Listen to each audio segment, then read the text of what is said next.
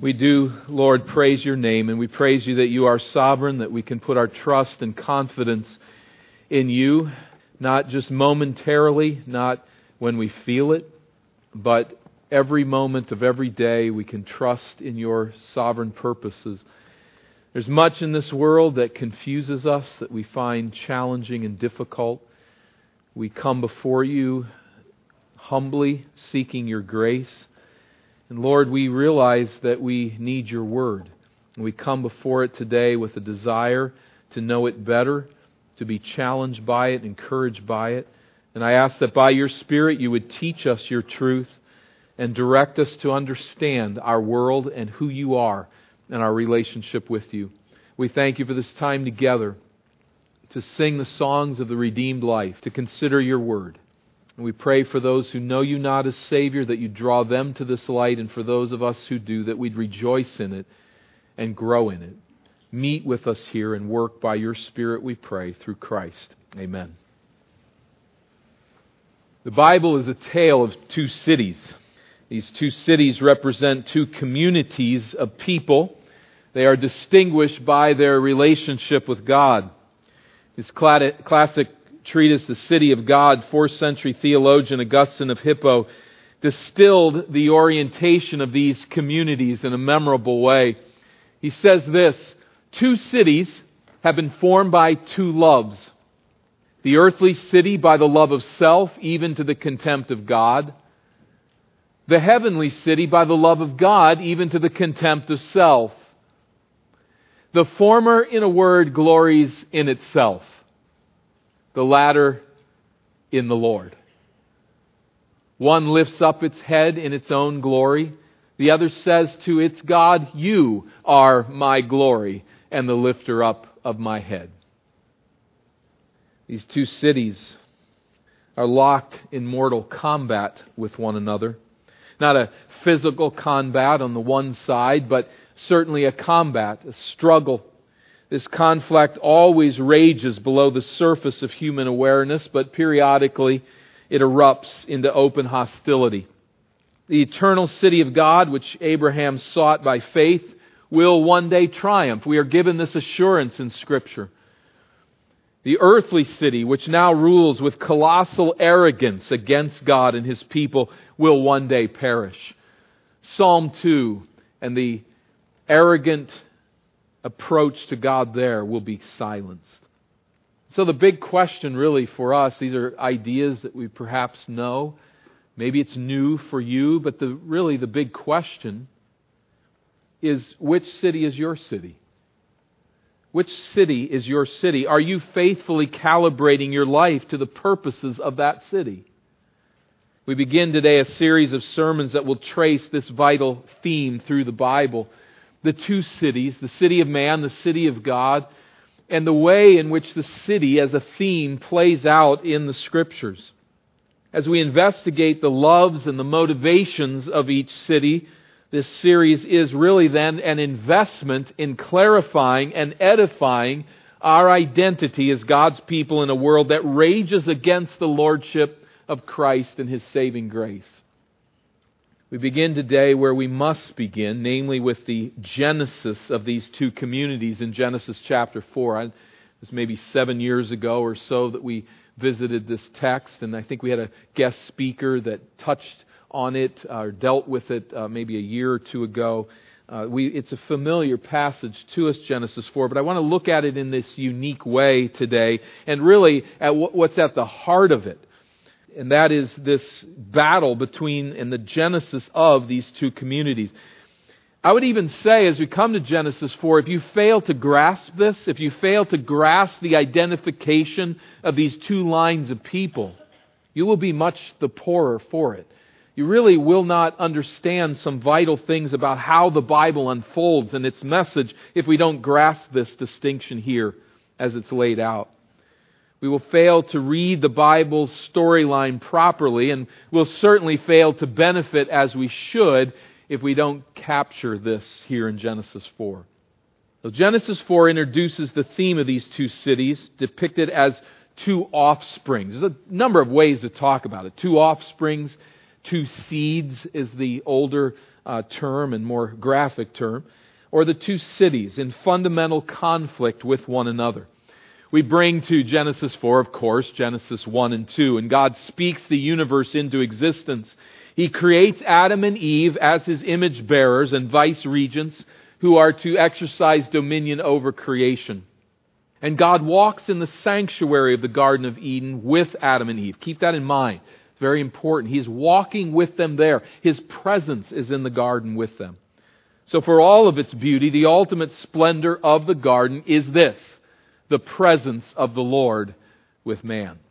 Genesis 3, the story takes a dark turn.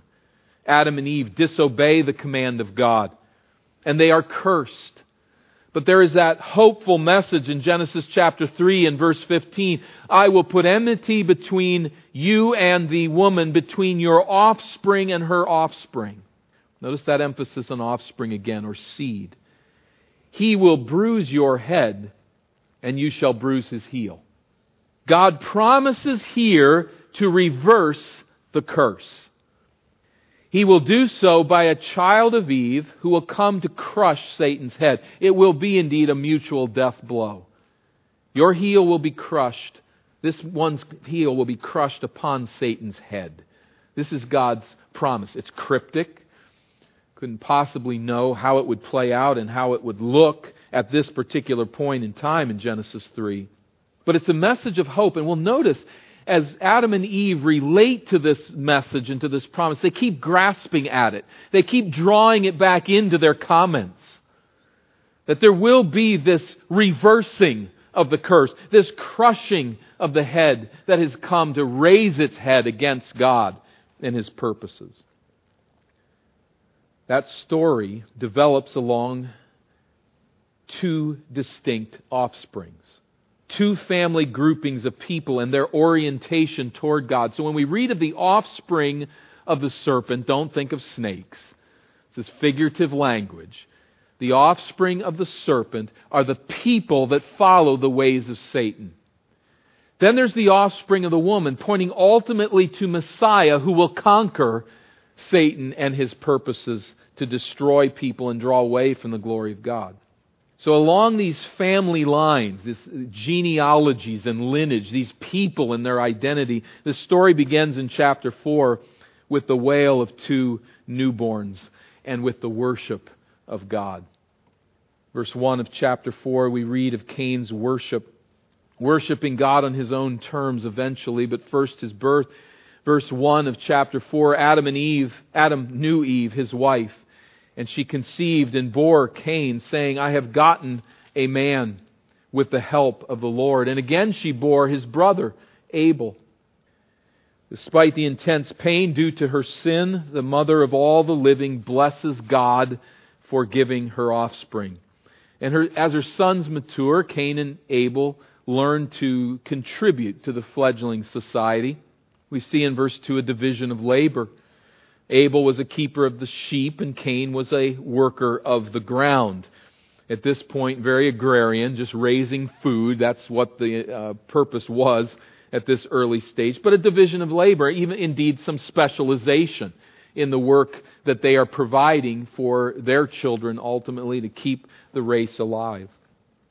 Verse 3 in, this, in the course of time, Cain brought to the Lord an offering of the, first, of the fruit of the ground, and Abel also brought of the firstborn of his flock and their fat portions. God has taught the first family about how to approach him as sinners, and it deals with sacrifice. This will be necessary. So Cain, a farmer, brings produce as a sacrifice, and Abel, a shepherd, brings a lamb. In verse 4, we read, that the Lord had regard for Abel and his offering, but for Cain and his offering, he had no regard. There's nothing innately evil about grain offerings. In fact, God will command Israel to offer them later under the Mosaic Code. God accepts Abel and he accepts his offering. But he accepts neither Cain nor his offering. So there's something that was wrong with Cain, and there's something that was wrong with Cain's offering, the two going hand in glove. God had apparently instructed the first family how to approach him with sacrifices. We have to assume that. Otherwise, what standard would there be for God to be disappointed with Cain? But we also see language here that tips us off this way. You see a reference here to the fat portions that Abel offers. This is, just calls into mind what will come later in the Mosaic Code, and it all indicates that God had spoken to them. The description of Abel's offering synchronizes with these sacrificial laws later given, and therefore indicates that God had had this instruction with them earlier. Cain's offerings, by contrast, do not match these guidelines, and so probably did not conform to God's counsel on this particular sacrifice. There's a lot we don't know. What we do know is what God thinks. The Lord had regard for Abel and his offering, but no regard for Cain and his offering. How does Cain respond? We know the account well. Cain was very angry, and his face fell. When God looks with disfavor upon us, what is it? When God looks with disfavor upon you, how do you take it? Learn this, never forget.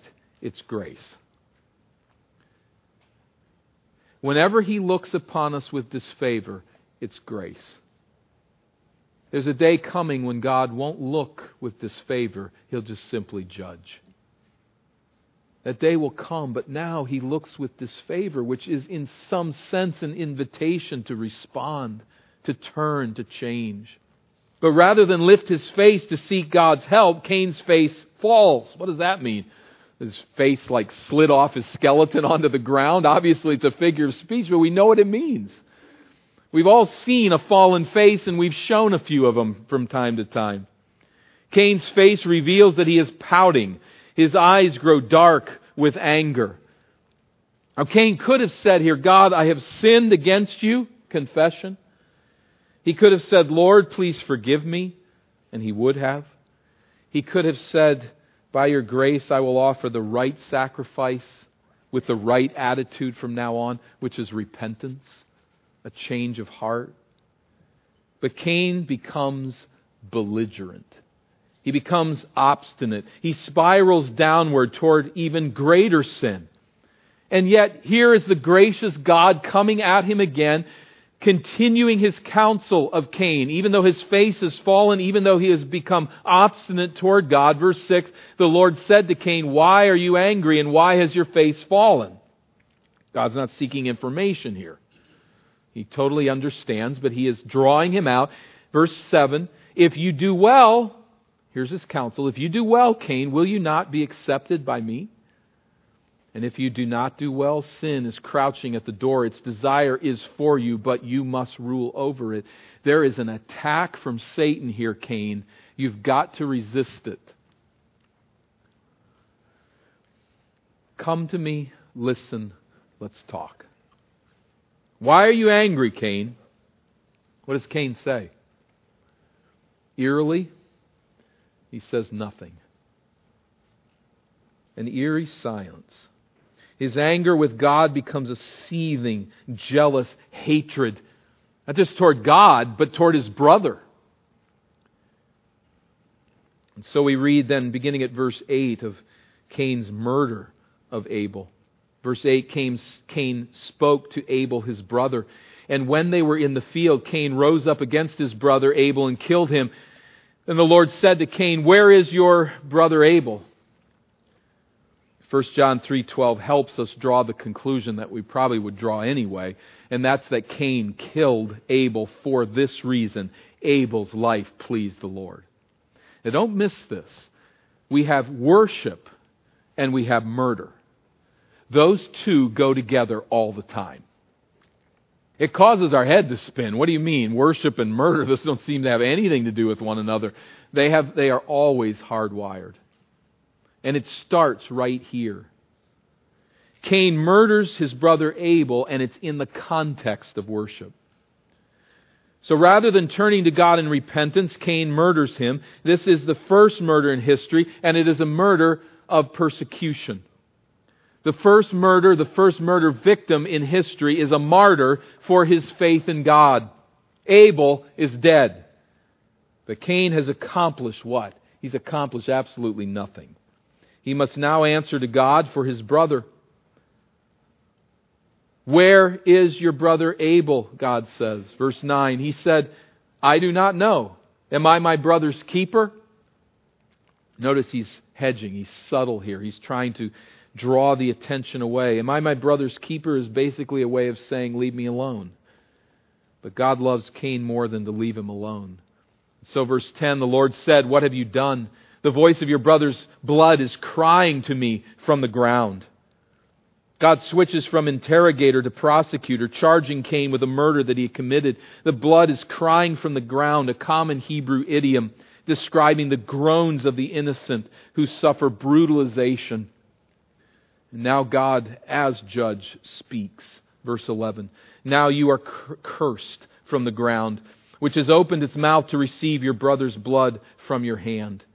You have polluted the land. You've polluted the ground. You will never have the same relationship with it again. It won't be fertile. When you work the ground, verse 12, it shall no longer yield to you its strength.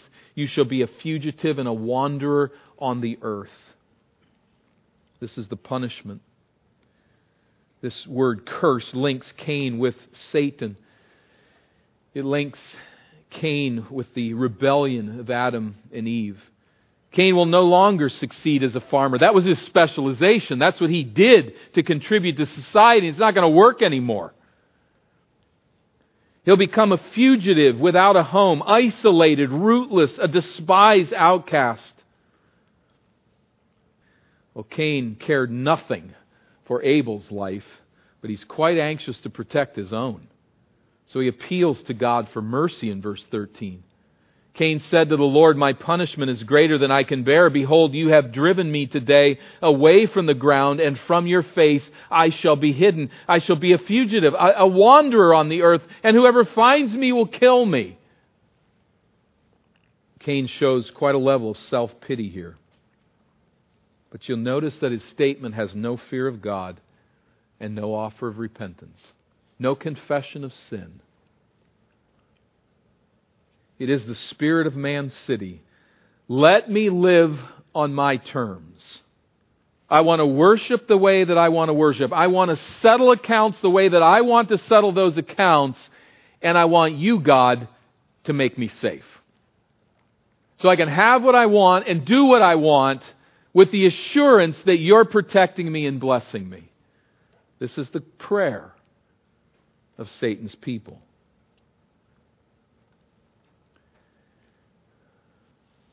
It's a mercy that God speaks. He talks to the man. Verse 15 The Lord said to him, Not so. Not so. If anyone kills Cain, vengeance shall be taken on him sevenfold. Note that. God says, I will bring vengeance. So I'm protecting you. And the Lord put a mark on Cain lest any who found him should attack him. I don't tattoo or ink or something, a cut. We don't know what the mark was, but the message was sent to everybody don't touch him. These, then, are the saddest of words. Verse 16 Then Cain went away from the presence of the Lord. And he settled in the land of Nod, east of Eden. Nod, the Hebrew word meaning wandering. So Cain has wandered away from the presence of the Lord. What was the whole goal of creation? For God to pour out His love upon the creation and for man made in His image to walk in His presence. To always be in the presence of the Lord was the point. But Cain chooses to walk away from the presence of the Lord. This is the city of man. It's religious, worships God, but on its terms. It seeks God for protection and for help, but when it comes to intimacy and relationship with God, it turns its back and walks away. I really want God to help me. I really don't want Him to know me. That's the spirit of the age, and Cain depicts it. And in this Genesis account, it is intended for us to understand that this is a theme that will continue to play out with the offspring of Satan. Cain doesn't turn to God, but nor does he sit still. We see his worship, we see his murder, and now we see his city. Verse 17. Cain knew his wife, and she conceived and bore Enoch. When he built a city, he called the name of the city after the name of his son Enoch. And this is why we begin the series here. The naming of this city is a key theme in Scripture, and this is the genesis of it. Verse 17 indicates that building a city buys Cain safety. It buys him security and community. No more wandering, no more alienation for, for Cain. In fact, he's been asking God for his protection. Now he doesn't need God. He has the walls of a city, he has the protection of a city. He'll take care of himself. And so rather than find refuge in God, he finds refuge behind the walls of his city as elementary as they may have been. He names the city, we note here, after his son, which seems to be a noble thing to do. Kind of honor your son, but actually it's an arrogant thing to do. Cain is no wanderer here. This is his city named, named after his son, not named in memory of Abel, certainly, or in honor of the Lord. We notice that Cain's city prospers. I mean, if we don't get this, we're missing everything. But this is a city built with a fist shaken in the face of God. It's in defiance. It's in arrogance. It is saying, I will take care of myself and I will build up the glory of my name. And yet it prospers. Verse 18.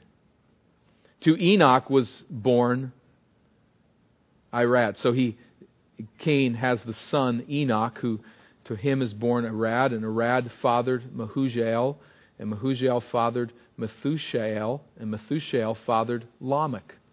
So Cain's offspring, through several generations, are taking root there in that city. The city grows, the population increases, and one Lamech is born. Here, the genealogy stops and concentrates on this man.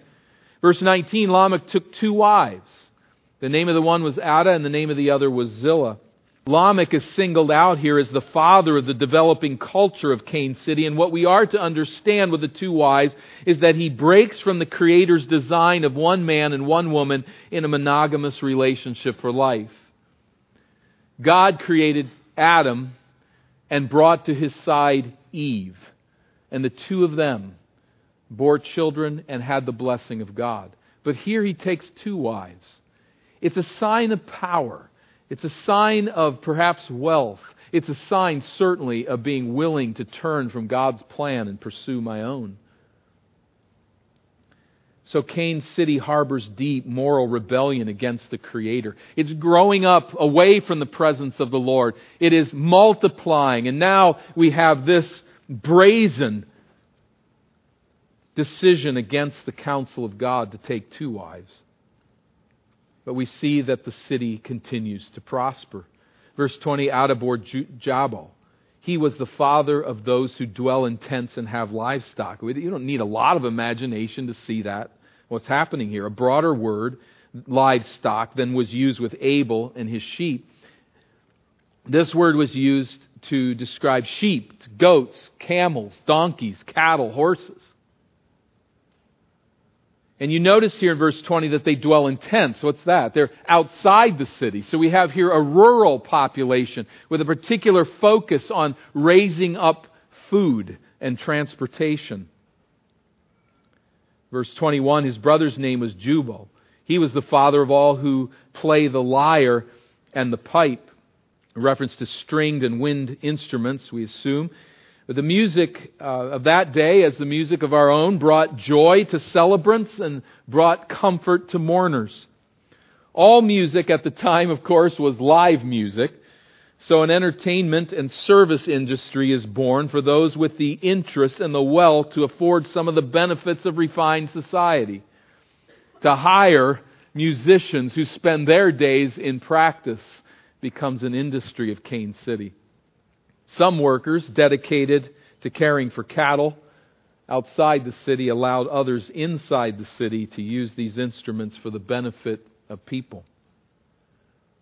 Zillah also bore Tubal Cain. He was the forger of all instruments of bronze and of iron. We have here metallurgy, learning to use metals for the benefit of agriculture and architecture and mechanics uh, as tools. Products are being created with metals. The early emergence of science and industry in this city. And then there's this little tack on, which really should get our attention. The sister of Tubal Cain was Naamah. It gets our attention because generally in these patriarchal genealogies, women are not mentioned. So when they appear, there's usually a very specific point to their appearance. And if we read Hebrew, if, we, if it sounded right in our ears as it did to the original recipients, Naamah means beautiful. Could be translated gorgeous or delightful. And she's probably the mother of fashion and feminine beauty. What we have here is a thriving culture that develops because God protects it, yet it develops in separation from God's presence and fellowship. It doesn't want God there, and it doesn't appeal to God for help, and yet God, in His providential care, allows it to prosper. People specializing, dividing up the labor, some of the finer things of life, some of the more difficult tasks that allow the society to thrive. It's so much like our world, isn't it? Thriving human culture is good. We wouldn't want it another way. We should thank God for it. We have no idea, really, even with books and the knowledge intellectually, we have no idea where we stand in history. The conveniences that we have appreciated and used this morning just to come here together just mind numbing to previous generations. Going back far enough, there would be no capacity to understand these conveniences. But there is a world that is bringing them about. The reducing of the effects of the curse is everywhere in prosperity reducing the labor of what it means to raise food, reducing the labor of what it means to travel. And I say that with, with, with great awareness at the moment, having just suffered over 30 hours of flight delays. I mean, you just, you just get angry. You know, this isn't the way it's supposed to be. Over 30 hours of delay in one trip to China? What is that? 30 hours of walking. How far does that get you? We live in a world that is amazingly successful at breaking down the work. Medicine. Very likely, you go back a hundred years, and there's a good, huge swath of this auditorium that's not alive. And you go back very far, and there's probably a handful of us that are alive what medicine has accomplished, what, what contemporary efforts have done, the industries that are around us. We could go on and on. And is it good or bad? Is this city of man good or bad in all of these developments? It's good. We should profit from these conveniences. We should be thankful for the fact that we have health because of what people have discovered about medicine and procedures, uh, the procedures of doctors. But what we must also grasp is that the city of man was founded by a rebel against God. A rebel who killed his brother because he was righteous. And for this godless city, Lamech speaks with all of its wonders, with all that it has accomplished. Notice what Lamech says to his wives, verse 23. Adah and Zillah, hear my voice. Here are the mothers of industry the mothers of developing culture. Hear what I have to say, you wives of Lamech. Listen to what I say. I have killed a man for wounding me. I am Cain's son. Boast in this. I've killed a man for wounding me, a young man for striking me. If Cain's revenge is sevenfold, then Lamech's is seventy sevenfold. Delitzsch's classic statement is that this is a poem of titanic arrogance. It is a poem of aggression and cruelty. There is no repentance here. There is no forgiveness here. Cain attempted to hide his murder, verse 9. Lamech glories in it. Apparently, it's a bit confusing, the language, but apparently a young man hit Lamech. And Lamech avenged the offense himself by killing him. You bug me, you die. As Stalin put it, I don't see the problem. No man, no problem. Take him out. That's Lamech, raging as this powerful man. He even compares himself with God. God avenges seven times any man who will kill Cain. Lamech will avenge himself 77 times against the man who merely strikes him. The point is that Lamech does not need God's protection. What he's saying is, I settle my own accounts. I do not need God, and I will not wait on him. And we have the face of terrorism staring at us right here in the city of man. The face of the murderer, the face of the powerful individual who brings down wrath upon those who don't obey his wishes. Lamech speaks for the city of man as a self centered, self reliant, arrogant community. But this isn't the end of the story. Verse 25 there's great hope here. Remember the two offsprings. Well, this is one. Now we move in verse 25 to the second offspring. Adam knew his wife again, and she bore a son and called his name Seth. For she said, God has appointed for me another offspring instead of Abel, for Cain killed him. Remembering they lived a very long time, so Cain kills Abel. Abel is dead as a man old enough to be doing work and worshiping God. And then Seth is born. We don't know the timing of it all. It certainly doesn't come after the development of Cain City. At least we wouldn't assume that.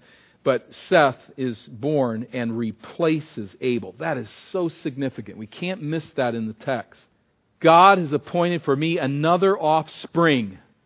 It's not a wasted word. It's another offspring in place of Abel, the one who had worshiped Christ faithfully. But Cain killed him in persecution. To Seth also a son was born, and he called his name Enosh. Seth becomes the father of a line of people a key representative of which will live in opposition to Cain's city. And as a case in point, in fact, this offspring lives in opposition to Cain's city. Verse 26 At that time, people began to call upon the name of the Lord. Have you ever read this, maybe in your Bible reading, and just said, What on earth is that about? I mean, that just seems to fly in here from nowhere. People began to call on the name of the Lord. Don't read this to say people began to pray don't think it's very possible that Cain and Abel and Adam and Eve are offering sacrifices and don't pray yet. I think the idea here is that people began to call together upon the name of the Lord. They began to gather as the people of God. As Cain's city is rising and is beginning to be populated, as it is becoming more and more skilled, they are gathering around the industry they're gathering around the food, the entertainment, the fashion. It's all there in this chapter. But Seth's people gather in the Lord. They gather to pray. As a community, they do not name a city after themselves and for their own glory. They call upon the name of the Lord. In this way, they evidence that they are seeking a heavenly city. They are citizens of an eternal city not made with hands. We go back to the creation account and we ask the question here why the sun, the moon, and the stars? It indicates in the text that God has created light. There's a lot there that's confusing to us, we don't understand from comparison to our world. But light is there. Why does God create the sun, the moon, and the stars? The way that he puts it is the moon, particularly, is set in the sky so that you can mark seasons of Sabbath and worship. The creation itself is oriented toward bringing God's people to celebrate Him and to worship Him. Even the moon hangs in the sky that we'll know when. The goal of creation is to look up. Cain looks down. But Seth's people look up in worship.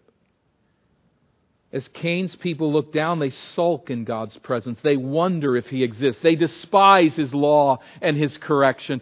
And if they worship, they do it on their own terms. Seth's line seeks the Lord on God's terms. Cain's people shape culture and discern the secrets of creation.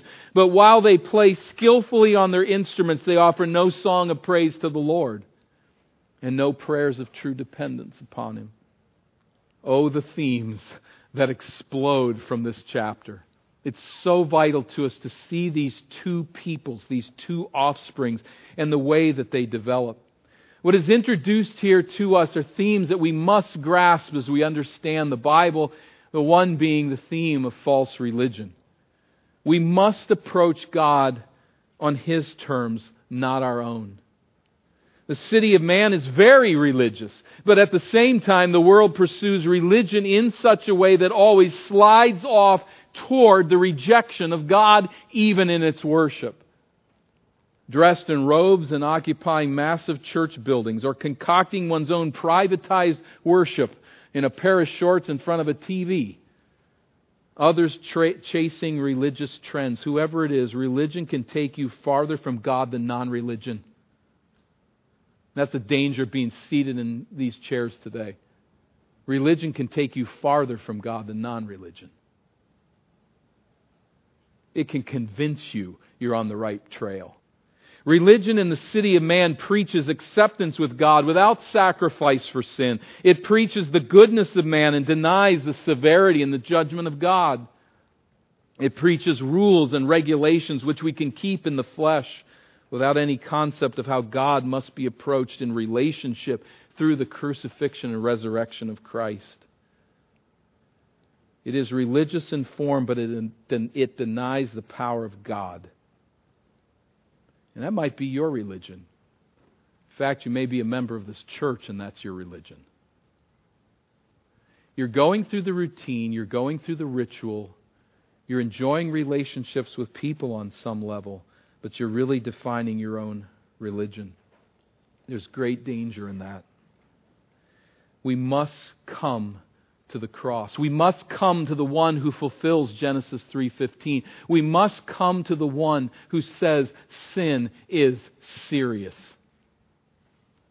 Breaking the law of God is not something that will elicit from God just a, a do-over. A never mind, it's not that big of a deal. Breaking the law of God is serious. And Jesus Christ lays down his life to pay the penalty and the cost of your sin.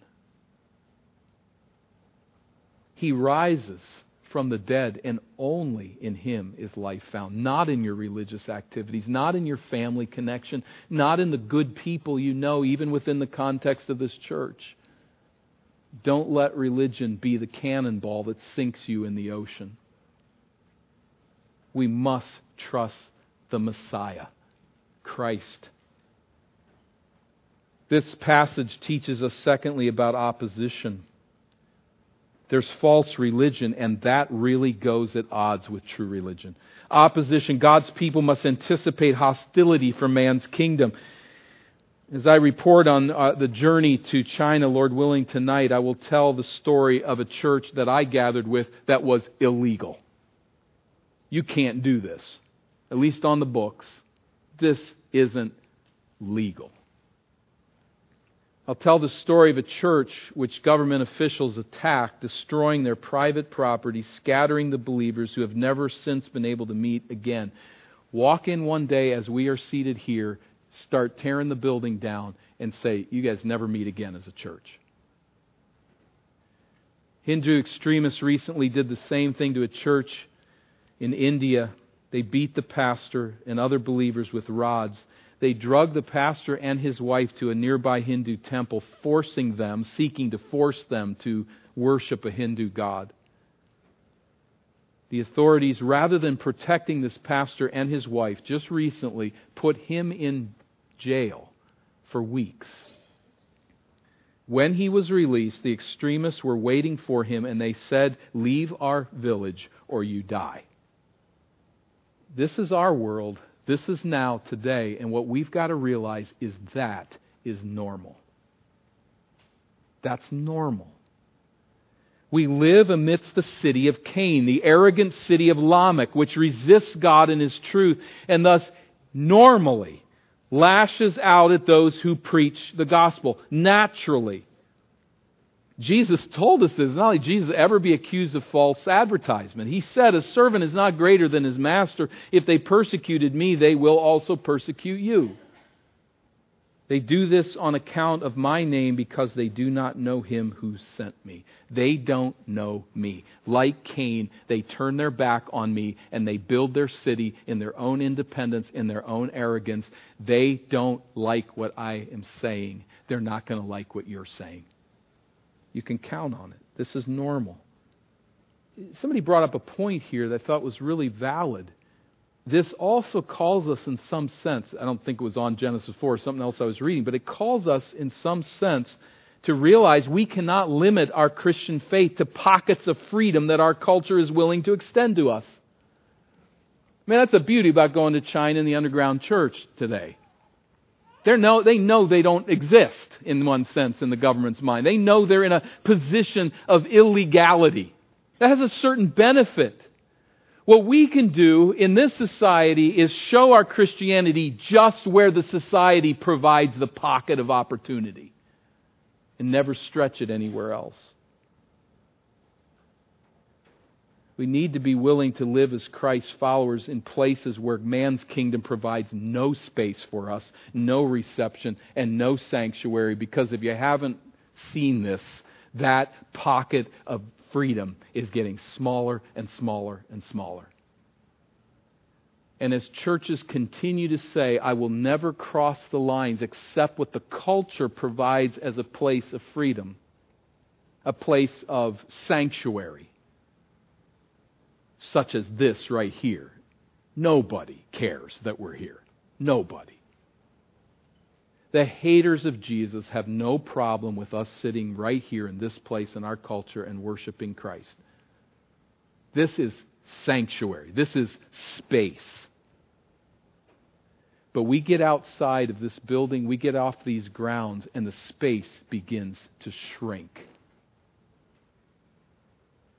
We've got to think about this. Or pretty soon we're going to have nowhere to stand, and we're not going to have any capacity to resist what the world has laid out as our rules. We must hold our lives dear, not hold our lives dear to ourselves, but be willing to lay them down for the cause of the gospel. And on this point, let's rejoice. The head of Satan has been crushed. The victory has been won. Christ will come and all this will be settled. But we, as we wait, must be willing to suffer. Thirdly, living worship. Alongside the people of man's kingdom, we too exercise dominion over creation and we mine out its mysteries. But we must also do so as worshipers. Our calling is to see in creation the design and the purposes of God and to worship Him for it. Our calling as the people of God is to serve as a kingdom of priests, singing His praises, seeking His face in prayer, not as an afterthought, but as the glory of all creation. We too will invent.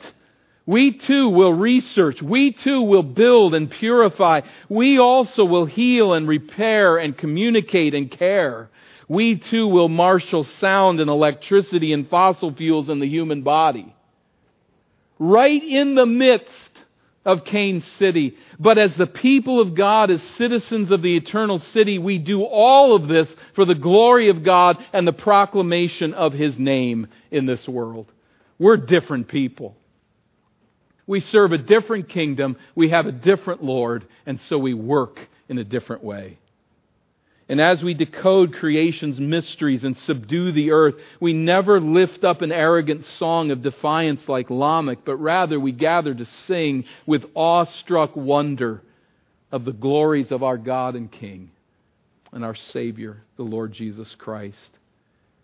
All of this must feed our self concept.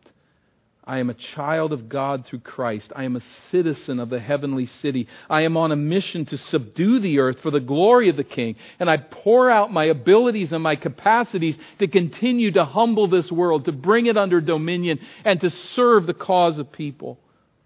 But I do all of this as a proclaimer of Christ in true worship. Jesus crucified and risen is my theme. And heaven to come is my home. And everything I touch and everything that I handle and all that I do is filtered through that self identity. In this, through trust in the gospel, and in this orientation, we serve out our lives as the people of God with the city in focus that is to come, not the one that now rages against the king. Lord, we plead for help to this end. We need you. There's a lot of things we have to decide and think through and work out in our own identity, how easy it is for us to identify as Americans, as Minnesotans, as those who live in the South Metro and other places that gather here. But Lord, may we recognize that above all, we are brothers and sisters in Christ and that heaven is our home. I pray for those that know not Christ and are seeking out this world's purposes that are part of the city of Cain and Lamech. I pray that you deliver them, that we would be able to be a help to them, an encouragement to them, and that Christ crucified and risen would be our song. Blessed to this end we pray in Christ's name. Amen.